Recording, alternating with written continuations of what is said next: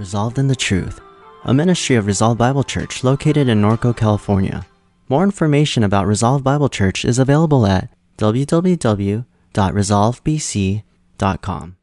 I want us to turn our attention at this time to the book of Mark as we continue our series in the Gospel according to Mark. And we will be looking at once again and the book of Mark chapter 1 starting on verse 21.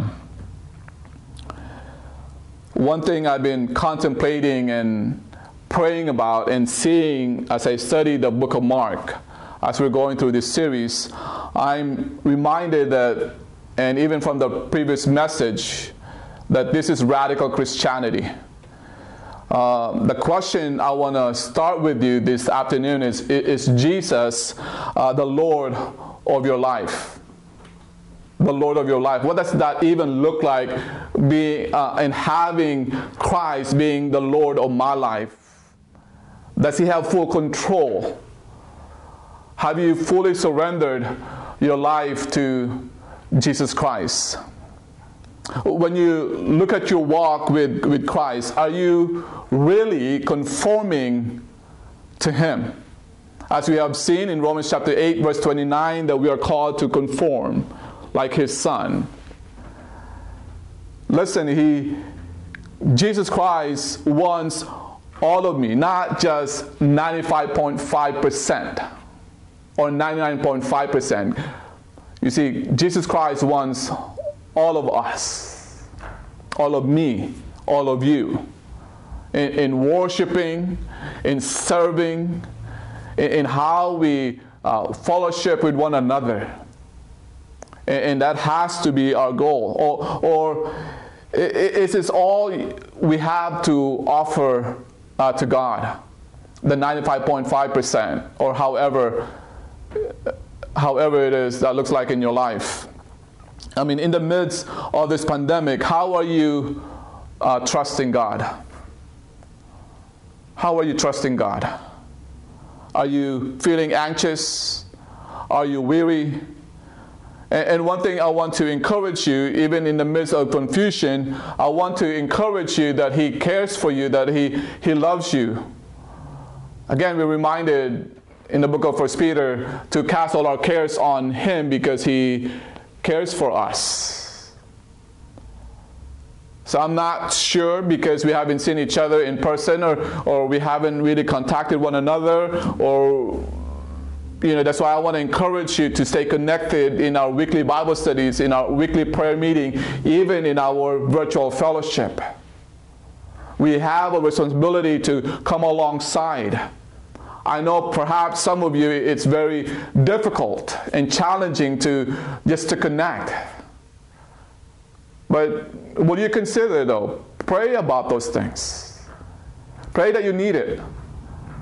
Pray that God will work in your heart.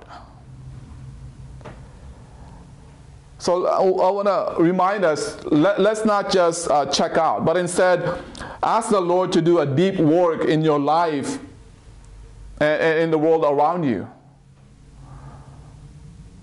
It's about considering and, and really seeing God for who He is in your life. So I want to encourage you with that thought. So, so far we, we have seen that this book, uh, which was uh, written uh, by Mark, is about Jesus Christ, the Son of God, who is the good news of great joy for all people. And we were introduced to John the Baptist, whose sole purpose in life was to prepare the way for Jesus and his ministry. Right after that, we saw that Jesus is the obedient Son of God. Who, who pleased his heavenly Father by submitting to baptism and, not, and by not submitting to the temptation of Satan in the wilderness. And right after that, Jesus preached his first sermon proclaiming that the kingdom of God is at hand. And that there is still not, there is some time to repent and believe in the gospel. What a beautiful message that Christ came to preach the kingdom of God, to preach repentance. and the good news that, that God has come to mankind. Now, that's something that we see here and as we move forward to the Gospel of Mark. We see Christ living out the very mission that God has called him, called him uh, to do here on earth. Uh, David Platt, uh, the pastor of McLean Bible Church in Washington, D.C., shares this illustration, and I want to read this to you. It, it, it's so powerful. He said that he was sitting outside, uh, outside a Buddhist uh, temple in Indonesia, having a conversation with a Buddhist leader and a Muslim leader in this particular community. And he said that these men were discussing how all religions are fundamentally the same and only superficially different. One of the men said, We may have different views about small issue, but when it comes down to essential issues, each of our religions is the same. Again, that's a that's having a conversation between a Buddhist and a Muslim. He listened for a while, and they asked him what he thought, and here's what he said. And I quote, It sounds as though you both picture God or whatever you call God at the top of a mountain. It, it seems as if you believe that we are all at the bottom of the mountain. And I may take one route up the mountain, and you may take another. In the end, we will all end up in the same place. They, they smiled and replied, Exactly, you understand. Then he leaned in and said, Now let me ask you a question. What would you think if I told you that the God at the top of the mountain actually came down to where we are? What would you think if I told you that God does not wait for people to find their way to Him, but instead He comes to us? They thought for a moment and then responded, That would be great. And he replied, Let me introduce you to Jesus. And, church, this is exactly what Mark has been doing in these few first few verses that we've been studying in the gospel according to Mark.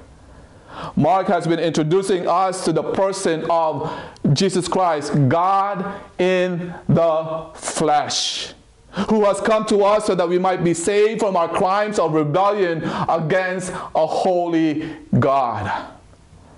And this afternoon, Mark continues to introduce us to this Jesus by telling us that the authority of Jesus is greater than religion and demonic forces. And my prayer and my hope is that we will recognize and respond to this authority of Jesus. And that is our goal today as we look as we study this passage. And the first thing I want us to look at in verse 21 and 22, the first point is this the authority of Jesus is greater than religion. Listen, in Mark chapter 21, uh, chapter 1, verse 21 says, and this is what the word of God says. And they went into Capernaum, and immediately on the Sabbath he entered the synagogue and was teaching. And they were astonished at his teaching, for he thought them as one who had authority, not as the scribes. See, when we read this in verse 21, in how Jesus right away he, he entered the synagogue, right? We, we see this. So earlier in, in chapter 1, Satan attacked Jesus in the wilderness, then, then Mark directed our attention to Jesus' counteract. He, he carried the spiritual warfare into the domain of Satan, to those controlled by evil spirits. As will be the case repeatedly, the battle took place in a synagogue on the Sabbath. Perhaps this shows that Satan can be active even, listen, that Satan can be can be active even in our houses of worship. Wow, think about that for a moment. That Satan, Satan was active. That Satan, even now, in, in all in different houses of worship, if we're not careful, Satan is active. So, Mark draws our attention to the conclusion drawn by the eyewitnesses to what Jesus did that day in Capernaum. The people were struck by his authority. Not only were they amazed by his application of the scriptures, uh, the, how that, in how that applies into their own lives, but they were equally amazed by how he fearlessly confronted the demonic power. Our familiarity with the words of Jesus should never uh, bore us into thinking that they have lost power over uh, the centuries. Jesus remains as powerful today as ever, but we must carefully listen and follow all he says to us. Again, not just listening, right? Not just uh, reading God's word. It is for us to obey what we see and what we hear. And it's something that we would learn here in regards to the demons and the evil spirits. So even though Jesus was from Nazareth, the, the majority of his ministry was done in Capernaum. That was, that was Jesus' home base, located on the northwestern shore of the Sea of Galilee. It, it was the largest of the many fishing towns surrounding uh, the lake. So Jesus had recently moved to Capernaum from Nazareth, as you would see in, in Matthew chapter 4, verse uh, 12 and 13. Capernaum, Capernaum was a thriving town with great wealth as well as great sin and dependence, a decadence. Because it was the home base or the, the headquarters for, the, for many Romans uh, troops the, the influences here from all over the Roman Empire was pervasive. So this was a needed place for Jesus to challenge both Jews and non-Jews with the gospel of God's kingdom. Just recognizing where, in how God put Jesus right there in the midst of all these people, in the midst of sin, and taking advantage of the very location of preaching the good news of Christ. What a great opportunity, considering being able to be faithful to where God has placed you. And likewise, is what we see.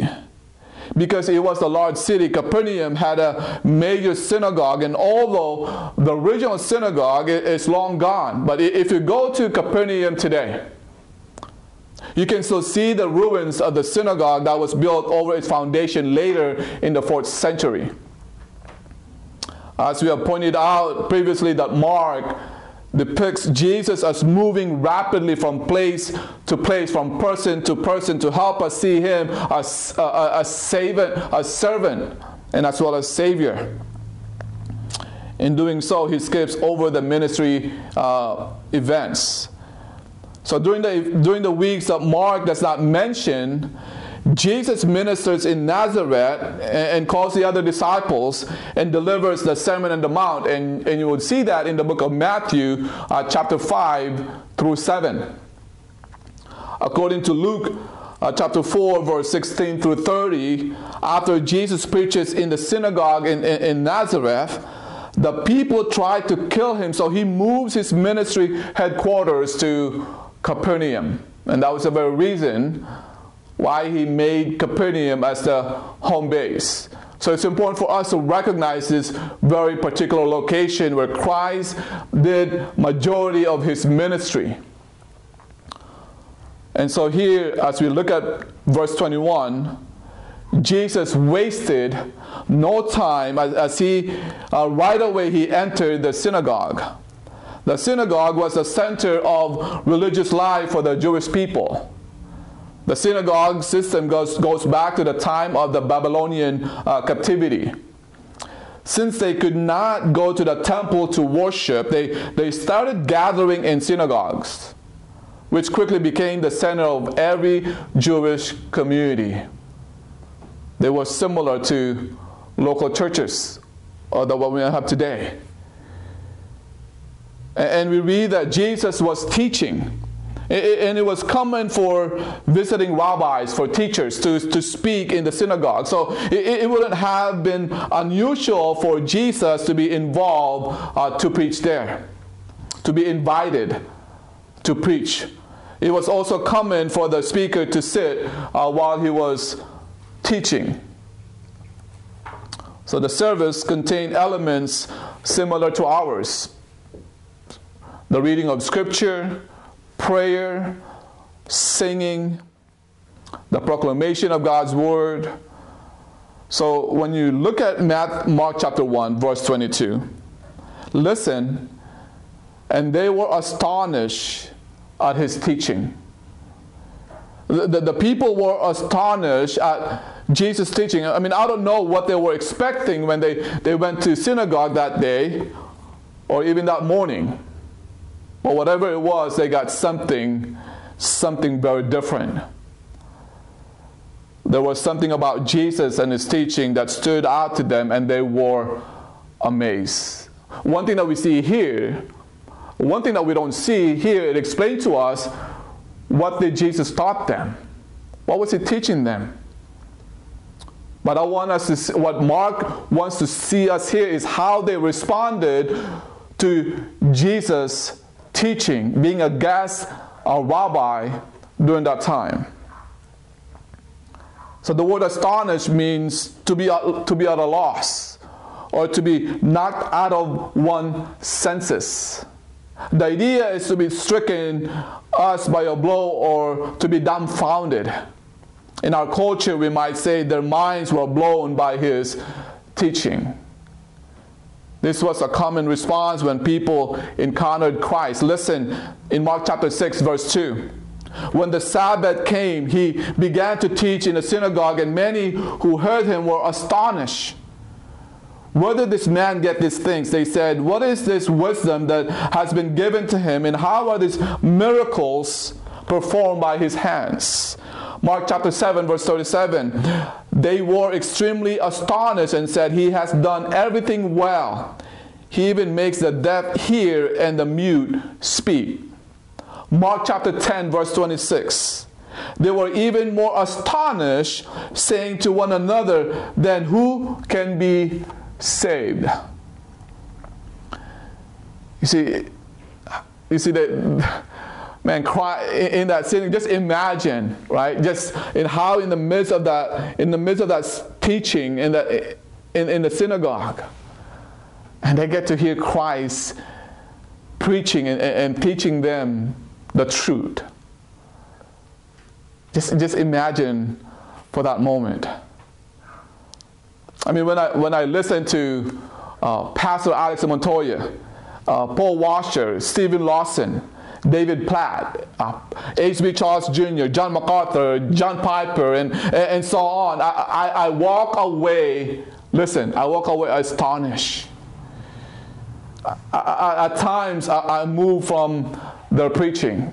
Just going to, before going to bed last night, I saw this video Pastor Alex Montoya challenging uh, the man there in, in uh, at the Shepherd Conference many years ago.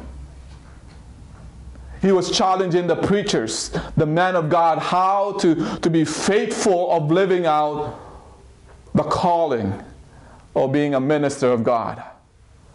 And even just for that one and a half minute, I was already moved. I was astonished. I was encouraged. I was moved by that.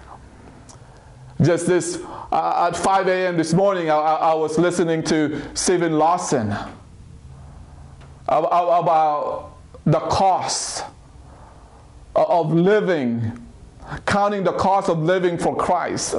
Again, I, I, I was moved and I was, I was amazed of, of, of that teaching. And considering these, these are just men. What more when you hear Christ teaching at that time in the synagogue? See, we see why the people were astonished. For listen, for he thought as one who had authority, not as the scribes. I mean, a bit of background is helpful here. When the scribes thought, they had no inherent authority, and so they ended up just quoting other rabbis. So when Jesus preached, he, he did so with personal power and, and intrinsic authority. The word authority means uh, the power or right to enforce obedience. In, in Matthew chapter 7, verse 28 and 29, listen. When Jesus had finished saying these things, the crowds were astonished at his teaching because he was teaching them like one who had authority and not like their scribes. It is important for us to understand because it's not simply that Jesus was uh, raising his voice and getting really passionate and, and calling people to say, Amen. Speak to me now. He wasn't doing that. No, the, the word that Mark uses to describe the authority of Jesus is also to describe the authority of God. And, so, what Mark is saying here is that Jesus was teaching with the authority of God, the Father. It, it, it's like the teaching of Jesus had the stamp of God attached to it. That's amazing. I mean, there's a clear contrast here between the teaching of Christ and the teaching of the scribes, which causes us to, to ask the question how did the scribes teach? And, and here is what the scribes would do they would copy the Torah, the Old Testament law.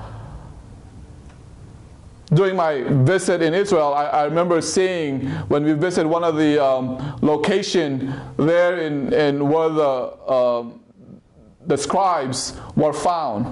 Um, uh, the scriptures were found in, in the mountain, and so I, I, remember seeing a scribe just copying one Torah to another.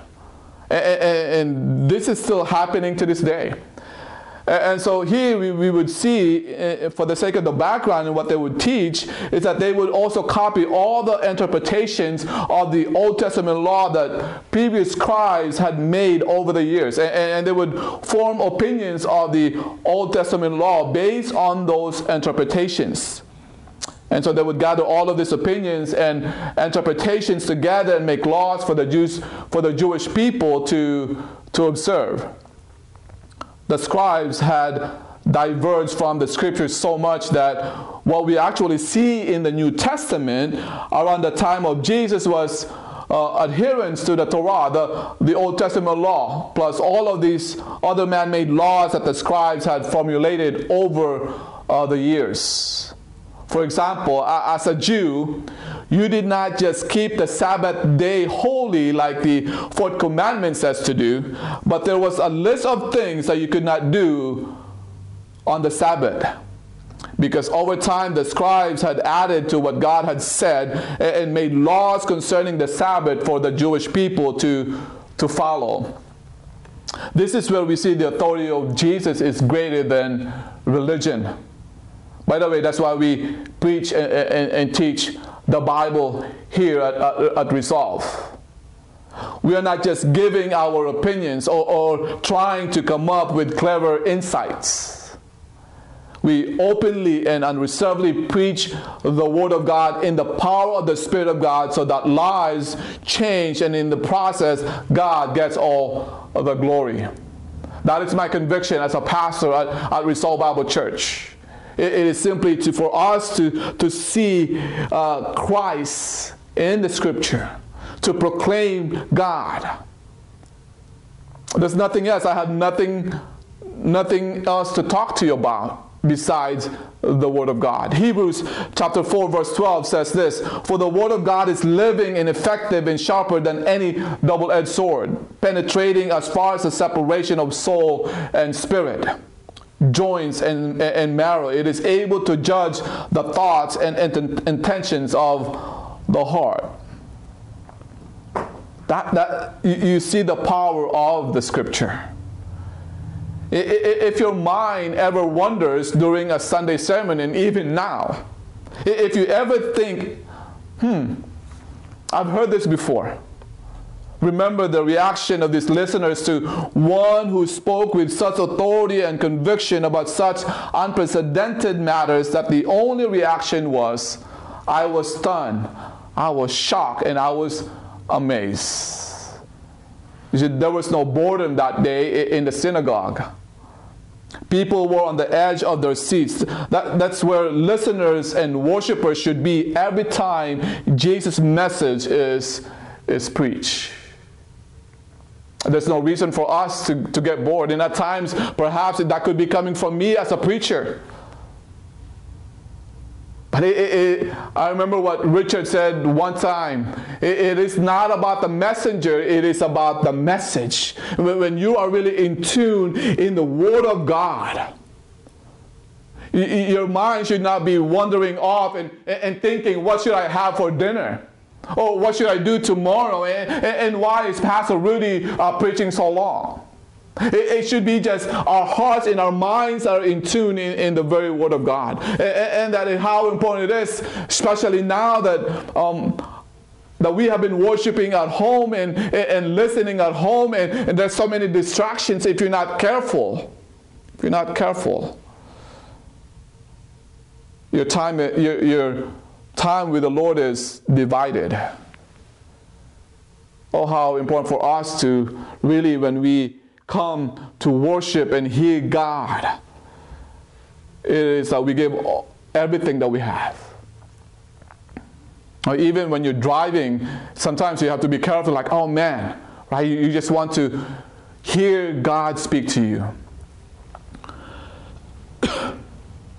so here's the deal our response is expected when Jesus is encountered. Our response is when you encounter God, the God of the Bible, when you encounter Christ,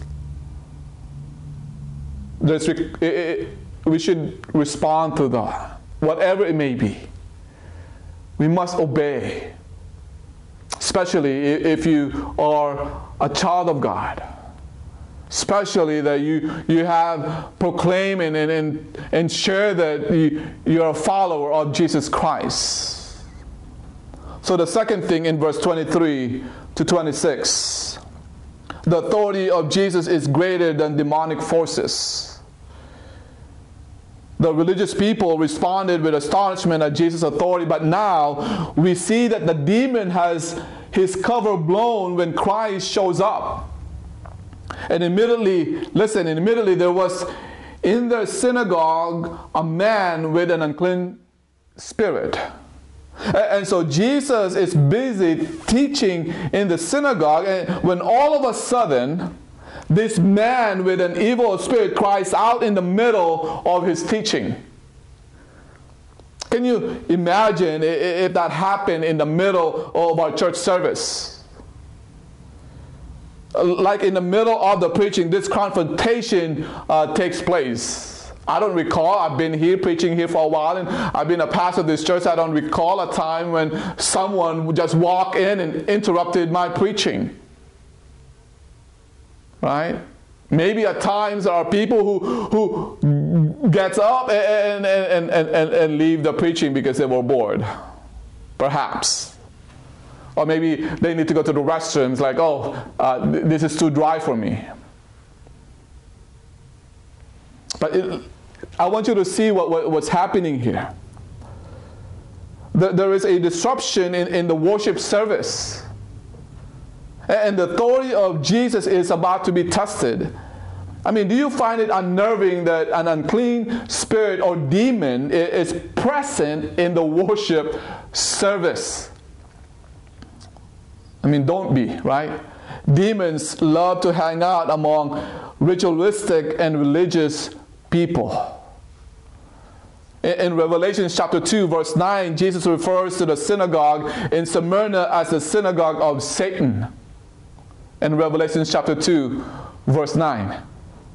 The, the synagogue had um, ritualistic uh, services without rebirth. They had rules without relationship. They had sermons without the power and the presence of the Holy Spirit. They, they sang song or music without a sense of God's majesty. Demons are not bothered by dusty and dry services, but when Jesus shows up, they go berserk, they go crazy. Notice what happens next in our text for Mark, and, and look what the, the unclean spirit thus, and he cried out. The word here means to cry out in agony, like a, a dead roar. Verse 24 What do you have to do with us, Jesus of Nazareth? Remember, the, the unclean spirits are normally undercover, but when Jesus shows up, they reveal themselves. These evil spirits, these unclean spirits or demons, are ruled by Satan. They work to tempt people to sin. They were not created by Satan because God is the creator of all. Rather, the evil spirits and demons are fallen angels who joined Satan in his rebellion and thus became perverted and, and evil. So, this is a sad commentary on the spiritual climate of the synagogue. A demonized man is in the service, and no one notices until Jesus starts speaking. The unclean spirit is literally saying, You have no business with us. You have no business with us yet. When he declares that Jesus is from Nazareth, He's recognizing, look, listen, this evil spirit, he's recognizing his humanity. He's recognizing Jesus' humanity, but he's also using this title as a term of mockery. The demon asked Jesus, Have you come to destroy us? Do you know why he asked that? Remember, Jesus was teaching that the kingdom of God is near, and that meant that Satan's kingdom was coming to an end. And so the demon asked, Have you come to destroy us? And the answer is yes. And that's what God has planned all this time. Right, First John chapter 3, verse 8. Listen. 1 John 3 8 says, The reason the Son of God appeared was to destroy the devil's work. The book of Revelation, Revelation makes it clear that Jesus will destroy Satan, all of his followers in the great battle at the end of time. Man, uh, JV and I, our brother in Christ, one of our member in our church, uh, we have been reading the book of Revelation together why we would read uh, a, chapter a day and just and then praying that and, and seeing and, and, and when I and, and knowing this, right? Knowing this, that it is clear that Jesus will destroy Satan. So this demon who, once was a beautiful angel is now just spitting anger and evil and, and bitterness at Jesus in his confronta- confrontation because he knows that God's kingdom has drawn near through Christ and he hates Jesus with, with a passion. They know their destruction is, is coming. This is very similar to what demon says in Matthew chapter 8, verse 29. Matthew 8, 29 says, Suddenly they shouted, What do you have to do with us, Son of God? Have you come here to torment us before the time?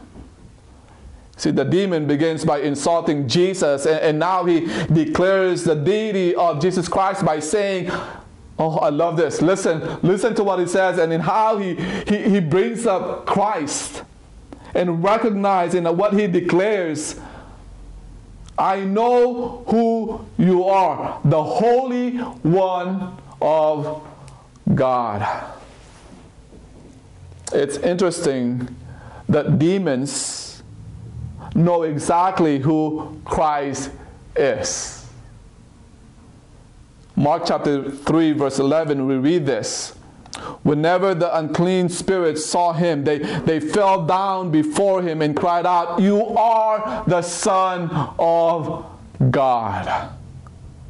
In Mark chapter 5, verse 7, a demon confesses that Jesus is the Son of God the Son of the Most High God. Can I tell you something that is a fact? That Satan Satan is real, his demons are real. And here's more Satan and demons know who Jesus is. There's not a question in their minds like maybe, maybe Jesus is the Son of God, maybe he's not.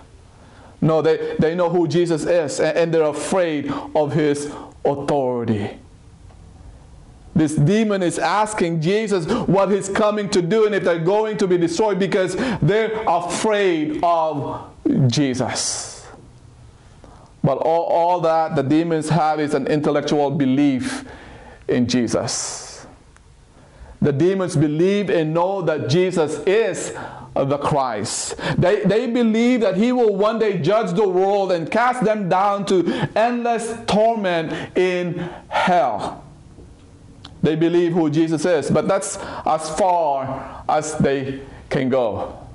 They will not submit. Listen, they may know about Jesus, but they will not submit to his authority. They're not, they're not going to obey Christ. They will not submit to his authority. And that's potentially how far some of us go. We, we, we, we might believe that there is a God. We might even believe that Jesus was a real person who walked this earth. And yet we won't submit to his authority because that's going to mean something reordering of our priorities. And all of a sudden, Jesus becomes this cultural identity marker for us where we will identify as a Christian until it's inconvenient for us. You see, we will identify as a follower of, of Jesus until we have to give the sin in our lives over to Him. If that's where some of us are, then all we have is an intellectual faith in Jesus. And Scripture is clear that this will not save us. See, we might believe that Jesus is the Holy One of God, but so that the demons, they believe. The question is have we, have you submitted to the authority of Jesus? Because if you have not, then you are still dead in your sin. Church, we, we must not only, listen, we must not only know about Jesus but actually know Jesus and love Jesus and rejoice in Jesus Christ. Like, do we love Jesus? Do you love Jesus? Do I love Jesus? Do, do we desire to know Him? in a personal way. I, am not talking about that you know about Jesus, but but this this fact that you can say, I know about Jesus. He's not simply what I read here. I have a personal relationship with Jesus Christ. That you have a personal relationship with Christ. That you desire, that you truly love Him. And, this is why I'm talking about being a that this is radical Christianity. That you're willing to surrender your life to Christ. That you're not being a phony Christian. You're not being a fake follower of Christ. But, but you're a, a genuine follower of Christ. That you have submitted your life to Him. That He is indeed uh, Lord of your life.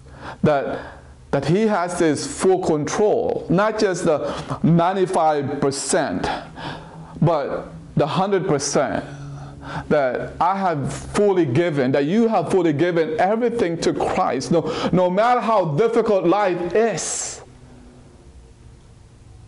That in this world that we will face tribulation, that we will face trials, but in the midst of all those things that you can run and you can Go to Him for peace, for assurance that He is, that he is truly in control of your life. Do you love Jesus? Let that sinking in your mind as you're listening to this. Do I love you, God? Do I truly love you? that word love is about sacrifice. And when you look at your priorities, what, what does your priorities really look like even now? When you wake up in the morning, what is the first thing that you do? Do you think about and worshiping uh, our Heavenly Father? What does your schedule tells you during this time? Where does God fit in, in, in, in the plan of your life? I mean, do you have the desire to know Him? Psalm 27, verse 4, I, I, love what David says there. There's one thing I desire. There's this one thing. It is his prayer, it is his desire. There's This one thing it is to be in your presence, now and in the future. And it, it tells a lot about your walk with God in regards to your priorities. It's important to note that declaring a name here was considered a way to secure mastery over uh, someone. That explains why Jesus immediately told the demon or the, told demons to be quiet. He, he also did not want any testimony from a demon as we see here in Mark chapter 1, verse 34. And, he healed many who were sick with various diseases and drove out many demons. And he would not permit, permit the demons to speak because they knew him. Can I tell you though this? Jesus does not need a demon to be his marketing manager. And we see this in verse 25. Jesus rebuked him, saying, Be silent and come out, out of him. Jesus silenced the, the demon and would not let him say any other word. And then he commanded the unclean spirit to come out. Demons have no choice but to obey Christ. Please don't, don't ever put Jesus and Satan on the same level. Don't do that. Satan and his evil demons are powerless before Jesus Christ. Satan and his minions have no power over Jesus Christ. They not only know who he is, but also know that he has all authority and power. We see, in, we see this in verse 26. And the unclean spirit threw him into convulsion, shouted with a loud voice, and came out of him.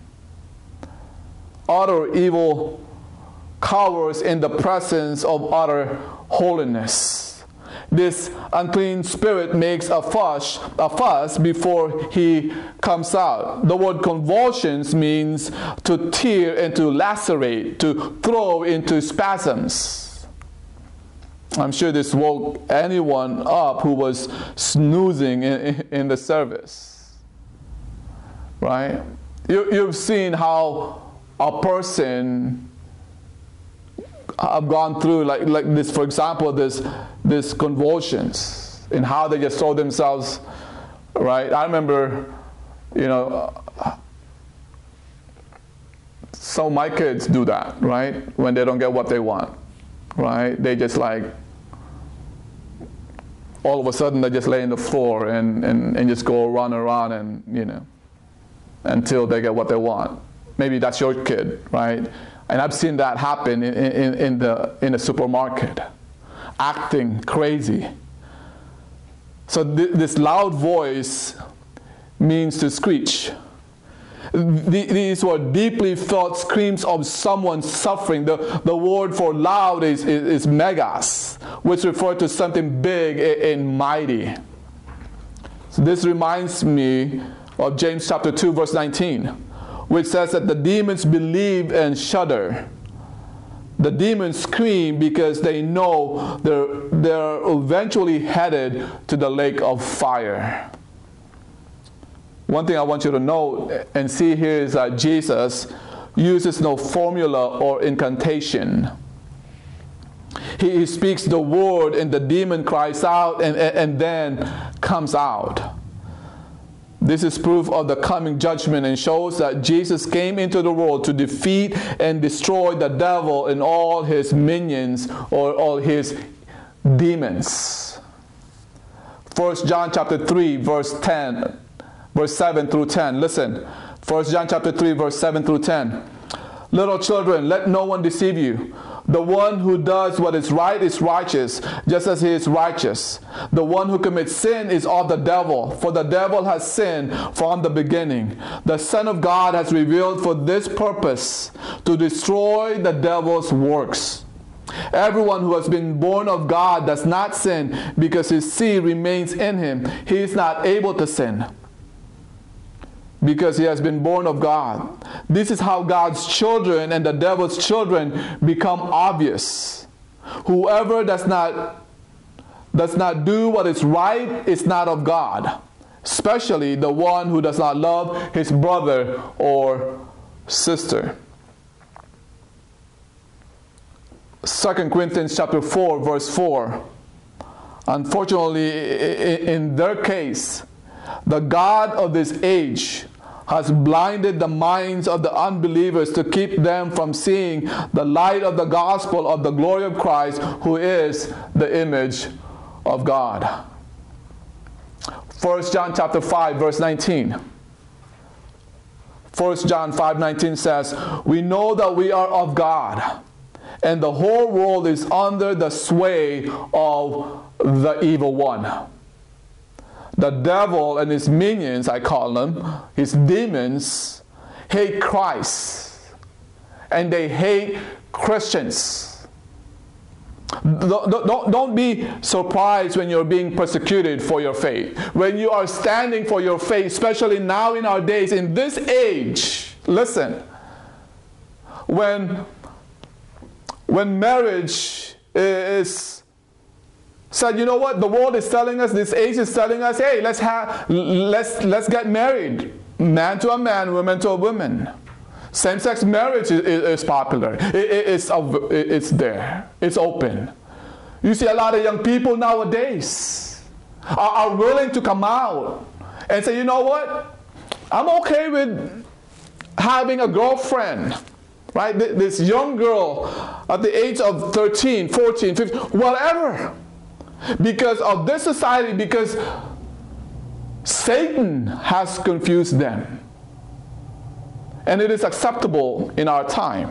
See, when you preach a gospel of grace in their lives, they will not accept you.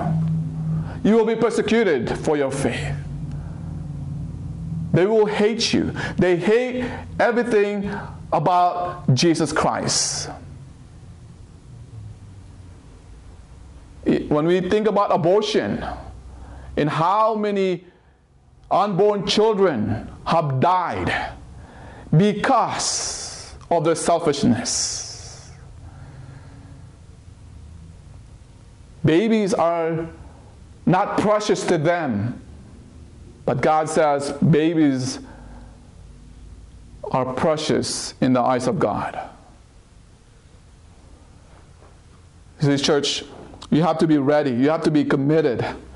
Because they hate Christ. And, guess what? If you're committed to following Christ, they will hate you. They will hate me for preaching a gospel of grace, a gospel of love. Right? And they say, you know what? God is love, but they don't talk about that God hates their sin. Right? They don't want anything to do with that. They don't want any holiness in their lives because Satan, as we see here in 2 Corinthians chapter 4 and verse, in verse 4, the God of this age has blinded the minds of the unbelievers to keep them from seeing the light of the gospel. So don't be surprised Don't be surprised in how these people today, in our age, in our time, are talking and living in such a lifestyle.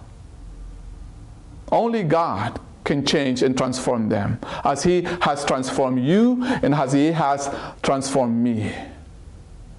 But if you are truly committed to following Christ and living a holy life because He is holy, be ready, be prepared to face the consequences of being a fool for Jesus Christ. Are you ready? Are you willing to be hated by your loved ones, by your friends? Because this is what we need. Our response is expected when Jesus is encountered. How will you respond? How are you living your life right now?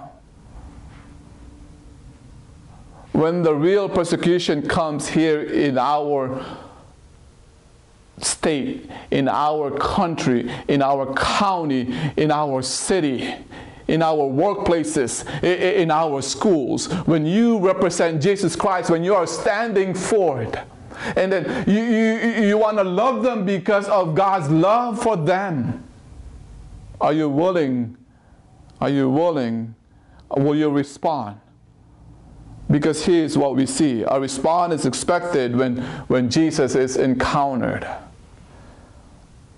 Number three and last, in verse 27 and 28.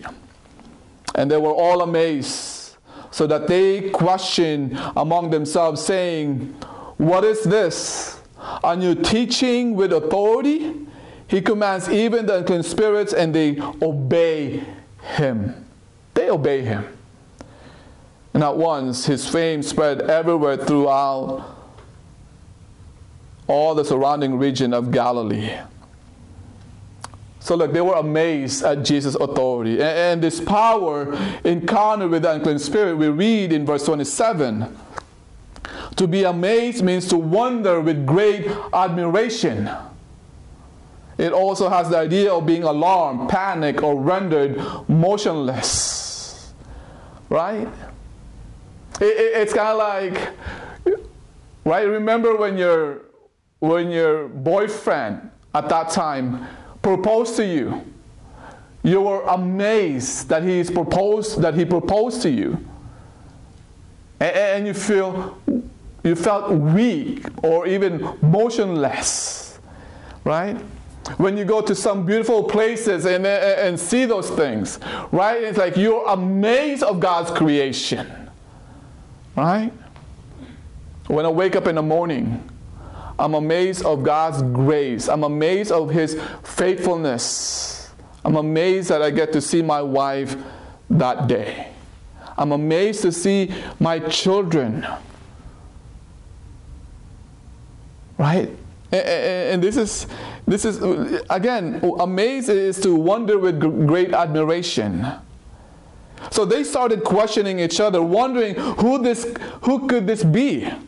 His preaching had power, his message had might behind it. People were being set free from sin and Satan right in front of their eyes. This was no ordinary synagogue service once the Savior showed up. They had no category for Christ what he was saying and doing had never happened uh, before. If Jesus can quiet and cast out a demon, listen, he can calm you and free you from any bondage that you, that you are under today. He conquers everything. See, whatever sin, whatever difficulties, whatever bondage that you find yourself in today, Come to Him. Run to Him. He offers forgiveness in the midst of your sin because He loves you. You know that famous Bible verse that we all know, John 3:16. For God so loved the world that he gave his only begotten Son, that whosoever believe in him should not perish but have eternal life. Look, even that you have been committed and you have committed your life to Christ and that you proclaim to others that, yes, I'm a follower of Christ, but yet right now at this very moment, I, I, I can't really say that. I, am I'm, I'm doubting of my salvation. I, I'm not sure where I stand in my relationship with God. Don't be discouraged. Don't, don't give up. All you have to do is, is, is turn to Him, run to Him whatever challenges, whatever sin that is um, weighing you so heavily at this very moment, come. Go to Him. He has the power, He has the, the authority, He, he conquers everything. He, he wants to free you from your bondage of sin. But you have to come. You have to come in humility, fully surrendered to Him. You see, nothing is too hard for Him. Jesus did not come to just manage your sin, but to master it. This man was delivered from a demon. Jesus is still doing the same today. He, he can deliver you from whatever demon that you may have in your life. Whatever weaknesses that's holding you back, that's, that's being a, a hindrance into your relationship with, with God and being right with Him, He can free you from that. Demons know more about the power and authority of Christ than many of us do. You, you might get his titles right, but you but do you submit? Do you submit to his authority? Is Jesus Christ the Lord of your life? Have you submitted your life to him? You see, Jesus does not want your amazement. He, he wants your commitment. He, he wants your faithfulness.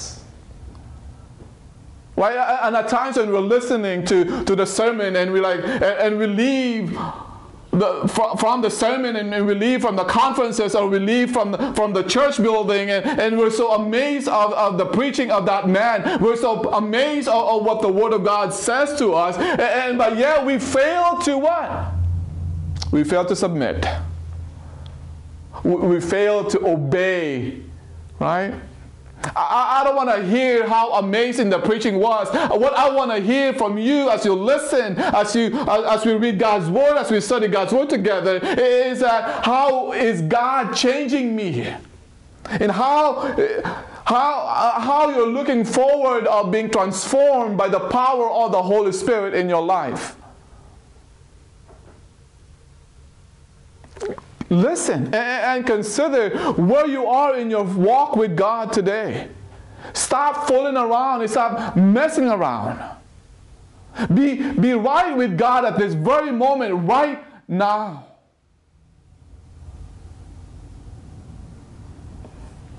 It is a serious call to be a follower of Christ today. It requires the whole of us whether you feel good physically, mentally, spiritually, or even in the midst of your weakness, in the midst of your pain, in the midst of your physical suffering, in the midst of your sickness, God wants all of you. Surrender to Him. Again, I, I want to emphasize is that Jesus does not want your amazement just like how these people were. If you have never put your trust in Jesus Christ, you should be terrified of the state of your soul. And lastly, here we see the news about Jesus spread quickly. Notice what happens in verse 28. As the final result of this power encounter, At once, the news about him spread throughout the entire vicinity of Galilee. The people who left the gathering in the large synagogue in Capernaum had witnessed an authoritative and captivating new teacher with unheard of power. You see, the, the, the fame of Jesus spread without the internet, without Facebook, or even without Google, or without texting. No one had to Google Jesus because people were telling their neighbors, and those neighbors told them, told others about him. See, they heard the good news. They heard the kingdom of God being preached and being taught by Jesus Christ. And you see the reaction. And at once his fame spread everywhere throughout all the surrounding region. How could that happen? When they were when they saw what Christ was able to do, not just overcome the demonic power and the religious people, that Jesus Christ has greater power and authority over religion and demonic powers. And because of that, the gospel was spread. His name spread in the marketplace. It went to all places because those who saw what he did could not stop talking about it. Everyone we know deserves to know what we know about Jesus Christ. How are we sharing the good news of Christ? We know something special about who Christ is in our lives, but, but, but, but, but when was the last time?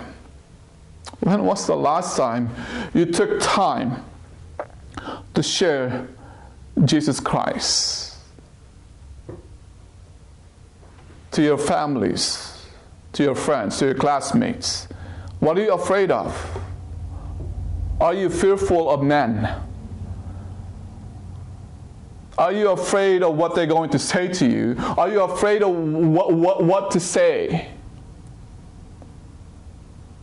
The Holy Spirit enables you to speak and to say what is proper.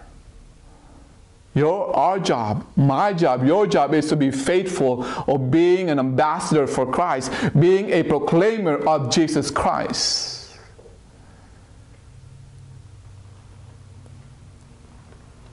See, these people could not stop talking about what they saw. See, we have a responsibility. How are you using your time today? People are dying. We've seen this. And, and, and, we know someone personally died from COVID, from this pandemic, from this, from this virus. And, and yet, do you think about that in your life? Do you, what does that look like in your life today? Or are you just so busy sitting in the corner and you know what, minding your own business? Or they, they don't need to hear what I have to say. No, if you're a follower of Christ, if you're a follower of Christ, you have a responsibility. Matthew 28, verse 19 and 20 reminds us that we are to go out and proclaim the good news and disciple them and teach them about Christ in Acts chapter 1, verse 8 tells us that as well. We are to proclaim the good news of Christ. That's all we have to say. That's all we have. We have nothing else better to say to them to change their lives. We have it in the Word of God. Once again, church, everyone we know deserves to know what we know about our Savior, Jesus Christ. So, what are you waiting for? What are you waiting for? What are you sharing in your social media? What are you proclaiming in, in what you post online? Is it about Christ? Is it making much of your Savior Jesus Christ? Or is it about what you ate today or and where you where you've been? Or in how you enjoy the snow in the mountain or in how beautiful the sunrise or the sunset, whatever. However you do that, are, are you proclaiming God? Are you worshiping God through those things that He enables you to see and enjoy in your life? Because all we have, church, if you're a follower of Christ, your responsibility, my responsibility is this, is to proclaim the kingdom of God. And that was the message of Jesus Christ when he was here. That was his work to do. And he died for us. And if you do not know Christ as your Savior and Lord today, if you don't have a personal relationship right now, you should consider the state of your soul as you're listening and watching this. Do you have a personal relationship with Christ? What, if you were to die today, would you for certain know, for certain, that when you die today, will you be with Him in His presence? Because the Bible tells us that God is holy and that we are sinful and that God sent His Son to die for us. The Bible reminds us that no one is good, no, not one. In Romans chapter 10 reminds us that if you confess with your mouth that Jesus Christ is Lord and you repent of your sin, and, and, and He offers us salvation and that forgiveness before you. I hope and pray that today is a day of salvation, that you would repent of your sins. Wherever you are at this time, as you're listening and watching to this, consider the state of your soul. Because God God is real and, and He showed His love for us. That while we were yet sinners, Christ died for us. So, do I recognize the authority of Jesus over my life?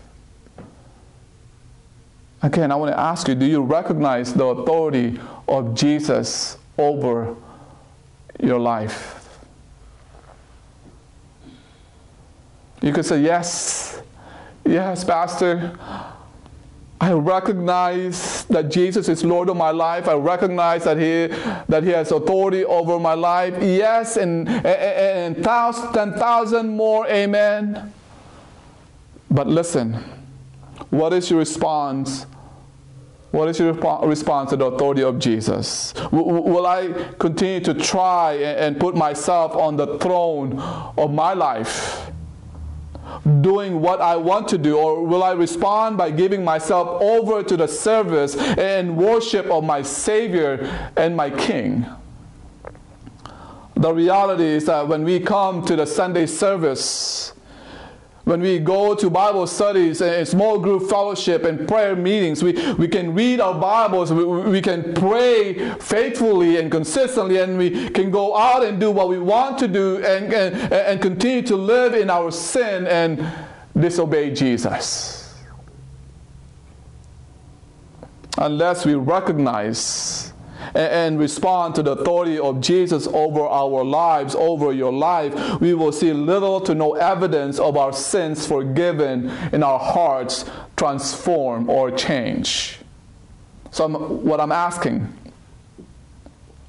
I'm, ask, I'm asking us if we have never responded to the, to the good news of Jesus Christ Will you do so today? Right now, at this very moment. There is healing for your souls in the person of Jesus Christ. He, he came for me and He came for you to restore us to God. Will you today recognize and respond to the authority of King Jesus? Will today be the day that we that you bow your knee and confess with your mouth that Jesus is indeed Lord of your life? Will you do that today? Even if you have confessed Christ. Now, here's also an opportunity for you to make it right with God. You don't need to come clean to him. He will, he will clean you up He will, you make, he will make you righteous because He is righteous. Oh, may God be merciful to us in this hour. Join me in prayer. Our gracious Father, we are thankful for your truth. And I pray, Father, that we will not simply leave this place and stop listening and, and just go on with the activities of our night or, or of our day.